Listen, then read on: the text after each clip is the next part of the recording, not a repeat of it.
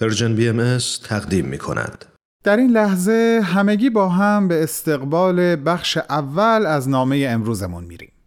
نامه ای بدون تمبر، بدون تاریخ. تو این میونه راه عمر یک نگاهی پشت سرت بنداز بهمن پشت سر. حرفای دلتو توی این نامه ها به اونها پر از یاد و خاطره ها و شادی ها از یابی ها از آثارشون. خیلی از اون آدم ها دیگه تو این دنیا زندگی نمی‌کنن. تأثیری که روی تو یا بشینی براشون نامه میشه اما در عالم خیال نامه تو می‌تونی اونها رو براشون بفرستی. نامه هایی بدون تمر بدون تاریخ.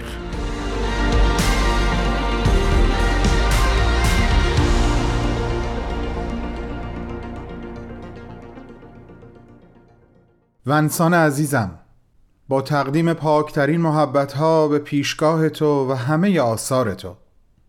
وقتی تصمیم گرفتم این هفته برای تو نامه بنویسم از همون اول فهمیدم هیچ جور نمی‌تونم هویتت رو دست کم تا وسط های نامه مخفی نگه دارم. حرف زدن از تو پنهانی نمیشه. بس که خودت و اون چه برامون یادگار گذاشتی عیان و آشکاره. پس دست کم توی این نامه این تلاشو نمی کنم چون می‌دونم که بیفاید است. بذار صحبتامو از شنیدن یک سخنرانی شروع کنم. سخنرانی که فایل صوتیش رو سالها پیش توی ایران شنیدم. سخنرانی مهندس فریبرز صحبا با عنوان تعبیر عاشقانه فضا. در این سخنرانی آقای صحبا به بعد پنجم هنر اشاره می‌کنن. اسم این بعد رو بعد رابطه می‌ذارن و اینطور توضیح میدن که در بعد رابطه هنرمند نمیگه یه چیزی زیباست بلکه او زیبایی رو در جان مخاطب برمیانگیزه کاری می‌کنه که مخاطب دوچار اثر هنری بشه مثل آب که وقتی دوچار نور خورشید میشه ازش رنگین کمان بیرون می‌زنه حیرت انگیز ونسان اینطور نیست؟ حالا چرا اینا رو برای تو گفتم؟ واسه اینکه مثالی که آقای صحبا میاره تا منظورش رو بهتر تفهیم کنه ارتباط مستقیم به خود تو داره. او تابلوی گلهای آفتابگردان تو رو مثال می‌زنه ونسان. میگه شما وقتی در برابر این تابلو میستید فقط چند تا گل آفتابگردان نمی‌بینین بلکه توی این قاب علاوه بر گلها باد و نور خورشید و حرکت و حس باطنی گلها رو هم می‌بینین ولی از همه اینها مهمتر خود شما هم توی این اثر حضور دارین و شما شروع می‌کنین به فکر کردن شروع می‌کنین به حس کردن شروع می‌کنین به خلق کردن دوباره اثر می‌بینی ونسان؟ انگار ما در خلق این اثر با تو شریک میشیم و حضور خودمون رو در تابلوی گلهای آفتابگردان تو می‌بینیم ولی مگه فقط همین یکیه؟ همین حضور و همین شور زندگی رو توی همه آثار تو میشه پیدا کرد. در این لحظاتی که دارم برات نامه می نویسم و همزمان برای خودت و عزیزانم همراهان Persian BMS می خونم به خیلی چیزا دارم فکر می کنم اصلی ترین چیزی که می‌خوام بهت بگم رو می‌ذارم برای آخرای نامه ولی الان می‌خوام بهت بگم دارم به تنهایی با شکوهت فکر می‌کنم. به فقر شدید عمیق زندگیت. به اینکه نیمی از هر ماه رو هیچی نداشتی بخوری چون همه پولت رو اول ماه خرج رنگ و بوم و قلم موهای تازت می کردی به گوش بریدت فکر می کنم ونسان. و مهمتر از همه اینها به برادر تئو ما تو رو نمی داشتیم ونسان اگه تو تئو رو نمی داشتی مطمئنم که با هم توی این زمینه موافقی. دمت گرم تئو ممنونیم ازت.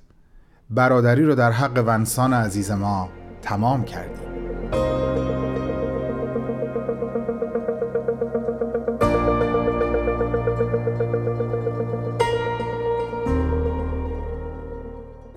ونسان جان ونسان ونگوگ عزیز که نامت قلبم رو به شوق میاره.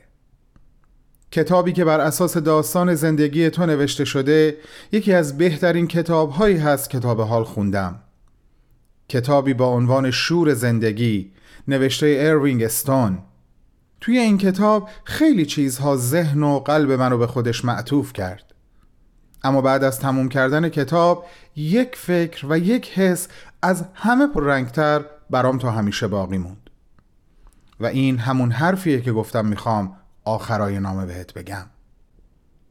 ببین ونسان تو یه جایی متوجه شدی نور آفتاب خلاقیت تو رو شکوفاتر می‌کنه. و به همین خاطر وقتی در فضاهای باز نقاشی می‌کردی کلاه حسیریت رو سرت نمیذاشتی تا نور آفتاب اون ارتباط عاشقانه رو با خلاقیت وجودت برقرار کنه. اما روی دیگه سکه بیماری روحی تو بود که گرمای شدید روش اثر منفی داشت و اونو تشدید می‌کرد. اونقدر که منجر به حملات عصبی می‌شد و بقیه ماجرا.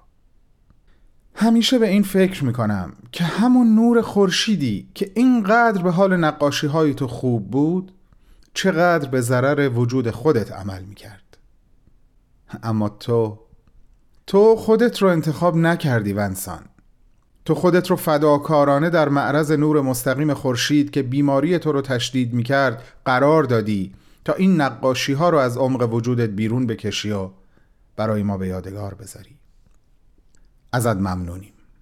تا ابد ازت ممنونیم.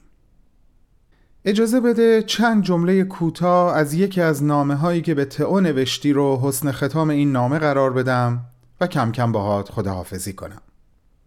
منظورم این جملاته. امید تنها در آسمان ها و در دنیای ستاره ها پرواز می کند با این وجود نباید فراموش کرد که زمین نیز جزو منظومه شمسی و یکی از اجرام آسمانی است. اگر جاهای دیگری هم مثل زمین باشند آن وقت چه؟ در آن صورت به چه چیز می‌توان دلخوش بود؟ در این صورت باید همه چیز را از نو شروع کنیم. با عشق و ارادتی جاودانه به هیشگاه تئو و ونسان ونگوگ. بهمن و شنوندگان عزیز و پرمهر پرژن بی